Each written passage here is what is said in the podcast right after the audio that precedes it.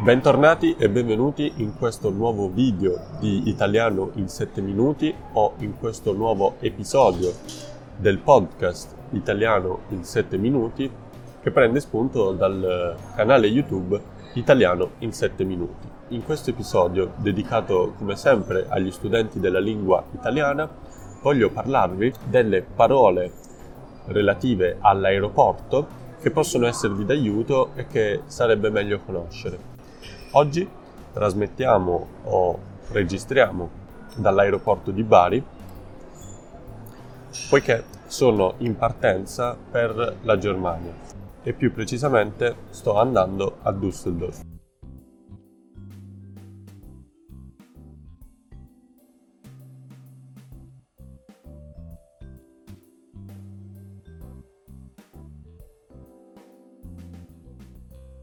Ho deciso di registrare questo video proprio qui in aeroporto per parlare delle parole di cui potreste avere bisogno come studenti della lingua italiana, poiché non sempre c'è una traduzione.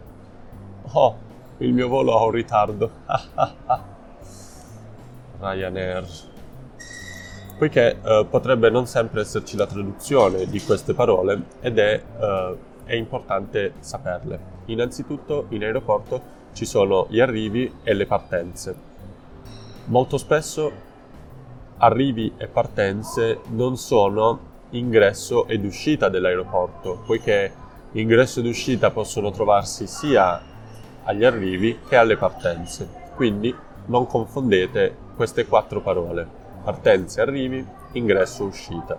Una volta arrivati in aeroporto si salutano da lontano.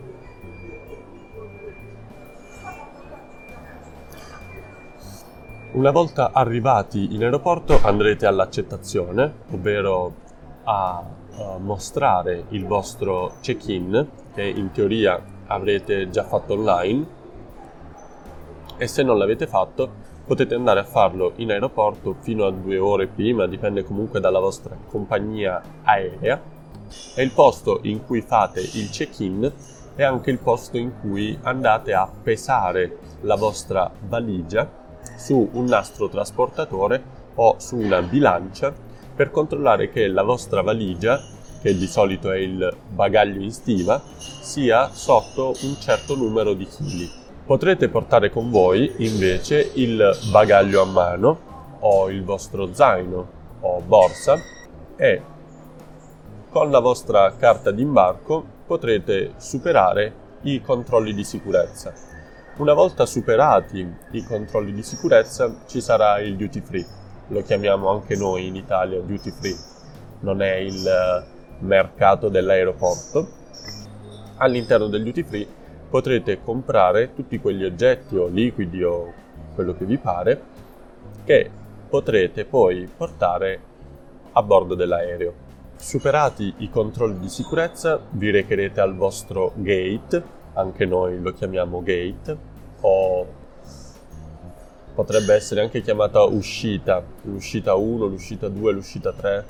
Esistono diverse uscite e ogni uscita corrisponde a un gate, però in linea di massima generalmente diciamo gate e aspetterete il vostro volo nelle sale d'imbarco, che sono anche chiamate sale d'attesa.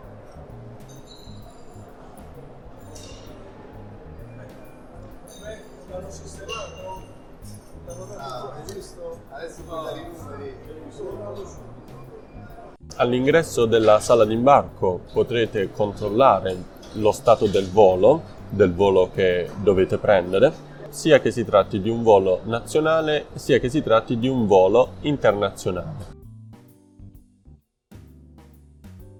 I voli li potrete distinguere in voli diretti e voli con scalo.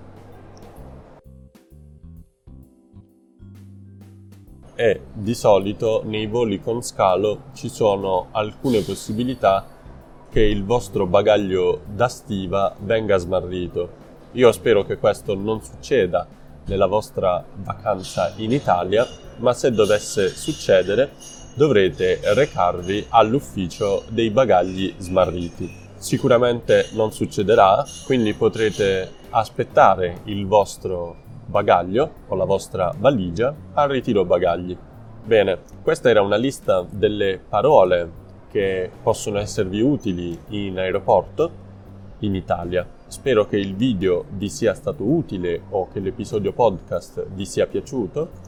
Per chi ci segue da podcast vi ricordo che tutta la trascrizione dell'episodio la trovate nei commenti, mentre per chi ci guarda in video